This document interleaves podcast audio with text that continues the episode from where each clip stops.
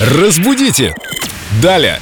С нами Виктория Полякова, культуролог, знаток русского языка. И в этой программе Вика хозяин. А Семен барин, а я ваша слуга.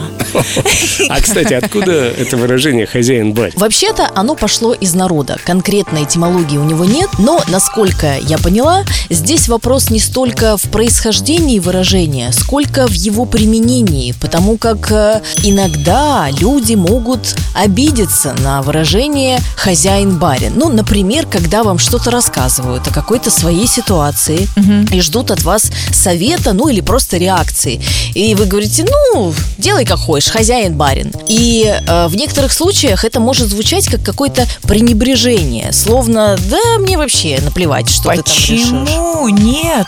Человеку предлагается взять ответственность наконец-то за все события в своей жизни. Ты сам хозяин в ней, ты сам барин. Разбирайся с этим сам. Спасибо, спасибо. Нет, тебе же обратились за сочувствием, за каким-то содействием, поддержкой или советом. А ты такая, «Э, значит, возьми ответственность за свои поступки, наконец. уже». Это как в детстве. Стань взрослым, хватит быть Ты сам во всем виноват.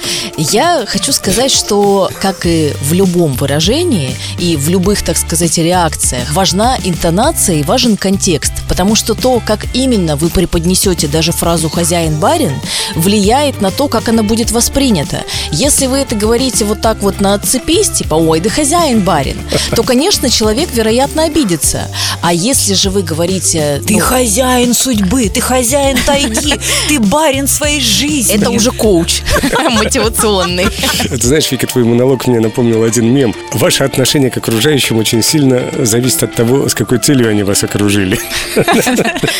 Ну, Вот об этих интонациях и о нюансах нашего общения. Ну, а все-таки с лингвистической точки зрения, значит, хозяин-барин, непонятно откуда взялось. Точной этимологии у него нет, но это беспристрастное выражение. Оно не несет в себе никакого негатива. Это выражение оставляет пространство для маневра и для того, кто произносит его, и для того, кому, собственно говоря, оно адресовано. Можно было просто спросить, а он что?